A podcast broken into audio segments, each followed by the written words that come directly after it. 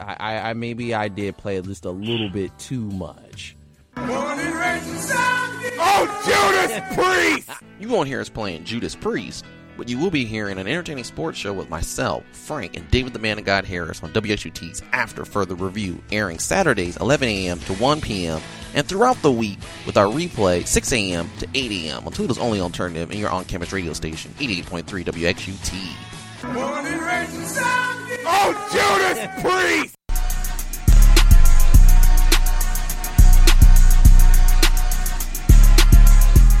We're back here on 88.3 WXUT's After Further Review, and it's that time for Men's FIFA World Cup 2022. And David's got it for you now. You guys know if you listen to the show, I'm not much of a soccer or football fan. Eh, A, a dibble dabble here. I'll watch a game if it's on. But, you know, I played soccer as a young kid, but never really got into it. But David really, really likes it. You watch the Con- CONCACAF, what is it called? CONCACAF, whatever. What is it? CONCACAF, which is the region. CONCACAF and the friendlies between the U.S. and Mexico. But now here's the real deal. Uh, the questions that some people are asking: How's the USA team going to be doing in the World Cup? Some say the team has really improved. I believe they did miss. What they miss? They missed 2018's World Cup. They didn't qualify, right? Yeah, still, still sore spot for missing out on Russia. Just the the embarrassment down that happened. Most fans don't like to talk about, but yeah, that was kind of a dark point in U.S. men's national team history. But we are on the plane to Qatar or Qatar, depending on yeah, Who you ask? Yeah. yeah. And a lot of, a lot of people were surprised when the squads were announced a couple weeks ago. Uh, couple, I guess for me, the biggest surprises were in the midfield. There's um, Christian Roldan, who a lot of people did not think or expect would be on the plane. He's an MLS player playing in Seattle. He's none of these players are bad by any stretch of the imagination. Just when you compare two players that were not taken for the final 26 man roster versus those that were, you look at Roldan as kind of a big question mark considering that there's a striker. There's always a question about who's going to score the goals, who's going to be the attacking presence, not just starting, but then off the bench. And so you look at a guy like Jordan Pefok, who is tearing it up um, overseas, who's scoring goals in a big in a big time league. Of him not being able to make the trip. Um, looking at even a player like Haji Wright, who has a relationship with a lot of the star players on the U.S. men's national team. Him being kind of a question, like we we all wanted him and hoped that he would go. He ended up he ends up going and being on a plane. We don't know like how much time he's going to get to play, but kind of it's a good feel good story. But then some of the um,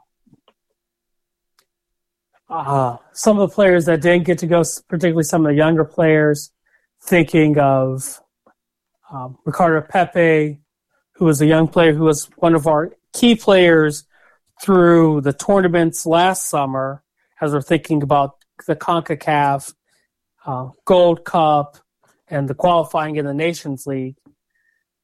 Uh, another big surprise that who a lot of people thought was the number one goalkeeper, Zach Steffen, not even on the plane. Uh, Matt Turner currently playing for Arsenal now assumes the number undisputed number one spot. I would say the undisputed number one spot um, over Steffen, and particularly because Turner played so well last year, and kind of he's in form, he's getting minutes, and so for me, the million dollar question is not just the attacking presence, like who's going to score the goals, because that's kind of the universal. Everyone, every country asks who's going to be the big goal scorers if you don't have a true kind of star player uh, in front of net. But I think for me, the question for me is the midfield spine.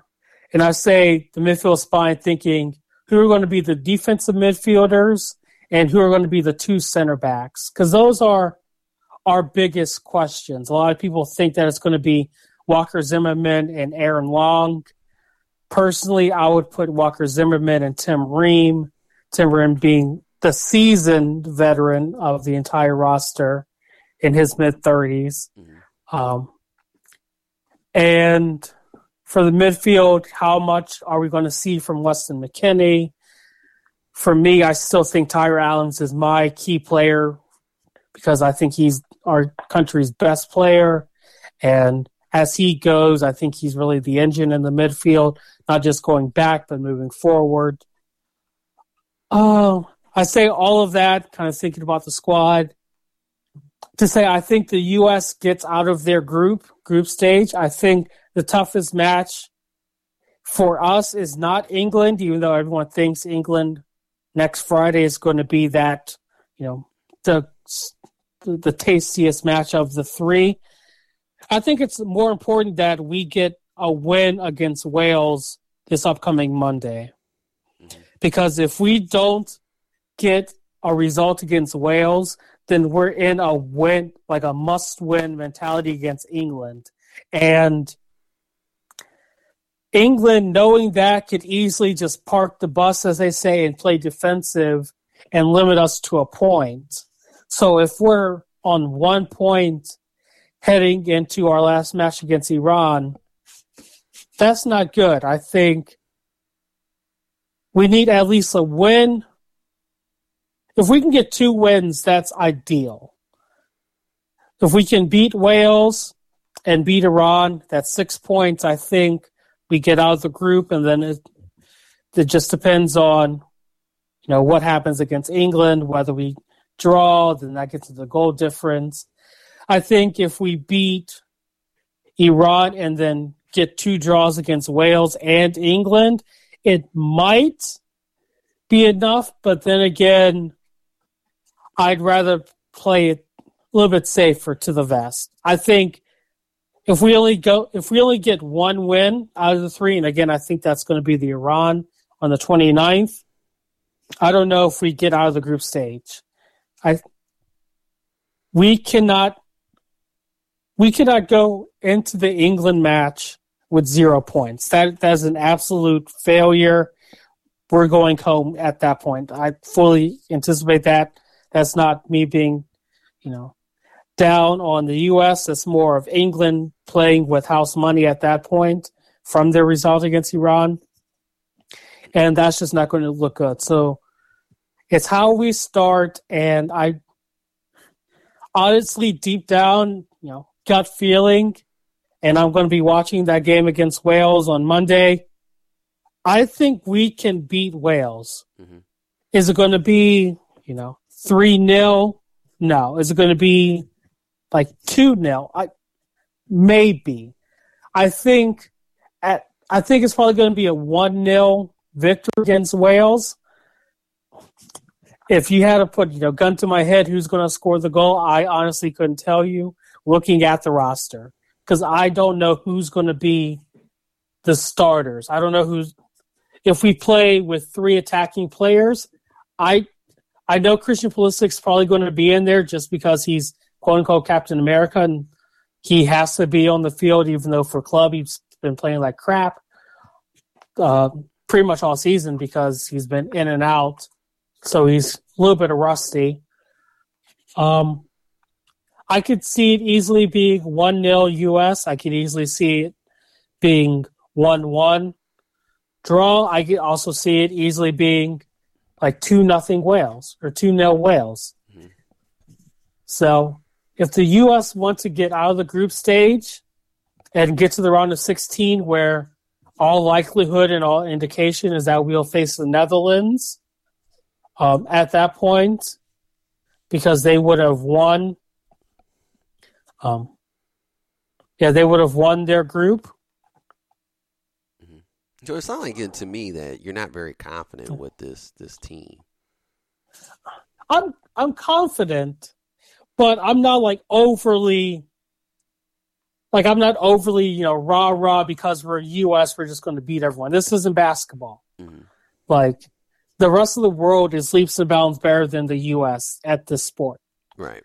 Um, I'm the only thing that I'm quote unquote concerned about is just the attack. Like I don't know if if I were to kind of ask Greg Berhalter now, like give me the starting eleven for that match against Wales on Monday, then I'll have a little bit more confidence because I know how Wales is going to line up. Like I'm fairly confident as to who the starting eleven for Wales is going to be, mm-hmm. and that that helps with knowing okay who in matchups has those advantages. Like, how are we going to stop Gareth Bale, knowing that he's still Gareth Bale, even though he's a little bit older? Like, how who is going to be our back forward? Not even just the center half pairing, but who's going to be the right back and the left back? Is Sergiño Dest going to get the start? Mm-hmm. Who is it going to be? You know, you know, what is that relationship? Where? How much does DeAndre Yedlin play? How much does Antonee Robinson or Shaq Moore play. Some of these guys that were, I don't want to say fringe players, but in case of Shaq Moore, a lot of people were like, ooh, that's a pleasant surprise. Like not knowing how they're going to line up and how they're going to play is probably adding a little bit to the anxiety, but then also we're in a tough group. Like Wales is not a pushover. England is everyone's favorite to get out. Um, yeah, for us if if we can beat Wales, then I'll feel a lot easier going into Black Friday mm-hmm. against England because it'll be like, okay, we can breathe a little bit. We can aim for just a draw, and then that would be good because then we get our Iran on the 29th. Um, yeah. So if I, out of 10, I would put my confidence overall the team like at a 6 mm-hmm. for us to get out of the group i would put it at you know seven seven and a half mm-hmm. like I, I think we're still the second best favorite to get out of the group right. but it, it starts with how you begin so is there any possibility i just gotta ask you this that they can win the world cup no, no. at least you're honest no like they're even the most diehard us fan would not pick the U.S. to win the World Cup because even even if by some miracle, okay, so no best case scenario, best case scenario, we win the group. That would be ideal. Not going to happen, but okay, let's let's play with it. A lot of again, we're going to have to go up against some other big European giants in this draw. Mm-hmm. If we're second in the group, which everyone um, everyone thinks that we're going to finish second in the group. We're going up against the Netherlands. And Netherlands is pretty good. They have some star players. They have some world class players in the back and in the midfield. Mm-hmm. Attacking, you know, can be left a little bit left to be desired just because I know Steven Bergwijn is prone to miss a chance or two along with Vincent Janssen. But it's it's not as though we are um it's going to be like a cakewalk for us to get out of even past the round of even out of the group stage, yeah.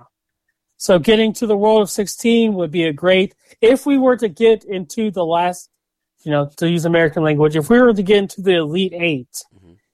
like that's best best case scenario. Like that's an accomplishment for a lot of people. Like to get into that to get into that um get into that level and get into that stage. Right. Um so yeah round 16 is going to be a success. Round of eight would be ideal. Anything after that is just butter. Um, I still think, for me, the two favorites are Argentina and Brazil. Brazil's everyone's kind of not Cinderella's pick, but everyone's clear cut favorite pick to mm. win the World Cup, just because they're heavy favorite odds, and it's, I mean, Brazil are the most complete team. Um, like if we were to again, because I know a lot of people are probably tuned out for this segment by now. If we were to put this in American language, if we were to compare World Cup, like how teams are in football, to you know FIBA World Basketball, like Brazil in football is how Team USA is in basketball. Mhm.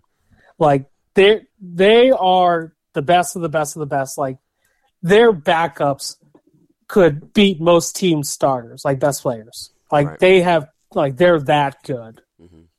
So, so yeah, I think early predictions. I think Brazil wins it. Again, this is all barring injury. You just never know what will happen. But yeah, it's going to be a fun month. Still s- stupid that we're playing a World Cup in November because everyone's hurt and people are you know ticked off about it. But that's what you get. No, okay. Well, I mean, I, I hopefully the America can make it interesting. I know on the women's side, usually they're the favorite, so that that's that's pretty good for us. Um, uh, I will to say this though, that's that's pretty good recap. Who do you think will win it though? Who's the who's the actual top two or three favorites? I know obviously not USA. Uh, top two, yeah, top three favorites for betting, and I think general opinion consensus are Brazil are the favorites. France and Argentina are second and third flips, depending on who you ask. Mhm. Um, after that, you get a kind of big cluster of Spain, Germany, you know, England's in there. So this is like a wide open field. Yeah, there's a there's at least kind of six or seven that are realistic um, winners, and then there are a lot that are. Eh, um, you can kind of see it, but it's going to take like a you know one shining moment Cinderella, you know six. 16 seed beating ones and making the way to the final four. Like it's going to take a lot of hoops for some of the teams that are outside of that favorites list to make a run. But crazier things have happened. hmm Yeah, Crazier things have happened. That is true. Crazier things have happened, and it'd be interesting to see. I mean, I if if if if, if the U.S. can can can do that, um, it it'd be crazy. Um, but the thing is, I I, I think I will ask you this, and some people are saying this is that soccer is growing in this country. A lot of youth are playing soccer more. Some people this is what some people are saying that um it could be a possibility where um in a few years could uh was I say? In a few years could it be a possibility where um we could be contenders could could is that is that a true possibility It depends on how, how in terms of years, how many, like how much leniency you want to give. Honestly, because I don't know if we'll ever get to the mark where, where the place like a Brazil or Argentina, where we're putting out.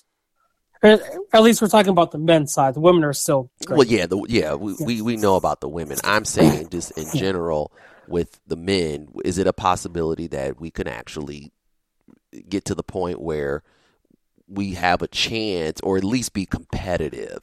Maybe be, do well in group play, and then maybe lose in the elite eight, something like that. I I would say best case scenario for that would probably be at least three or four World Cup cycles. Ooh, I thought maybe it was one or two away. No, like I, I think honestly, yeah. So 2026, when it's here stateside, I still think we don't have because it's about depth hmm Right. and it's about kind of the depth of star quality caliber players. Now, do I think that within four years there could be someone that kind of rises up and becomes a superstar? Yeah, you never know. like there's those there's always those diamonds in the rough. But when I'm thinking of the likes of Brazil, France, Argentina, um, Spain, kind of the tra- the traditional powers like Germany, like where those are footballing factories, where if we were to put their under 21s up against our under 21s or under 17s, like, or England's, like, there's just still so much of a ta- talent and competitive gap that I don't know if we're right there yet at that stage to compete. Because when you're thinking about quarterfinals, like, that's, those are the best of the best. It's not you know, little, we're not playing Little Sisters of the Poor. You're playing teams that legitimate can legitimately can get to the finals. Mm-hmm. So I, I think, yeah, three to four World Cup cycles where the U.S. can be that competitive to where it's expected for us to get out of the round of 16 consistently. And that for me that's that's the mark that I'm looking for. I don't know if this team can do it and I don't know if 2026 or in 2026 and obviously we'll get there when we cross that bridge if we'll be expected to get out of the round of 16. Mm-hmm. And so for me that's that's the first barrier between a team that's elite and a team that's good or great and a team that's good. I think right now we're in that good stage trying to get to that great.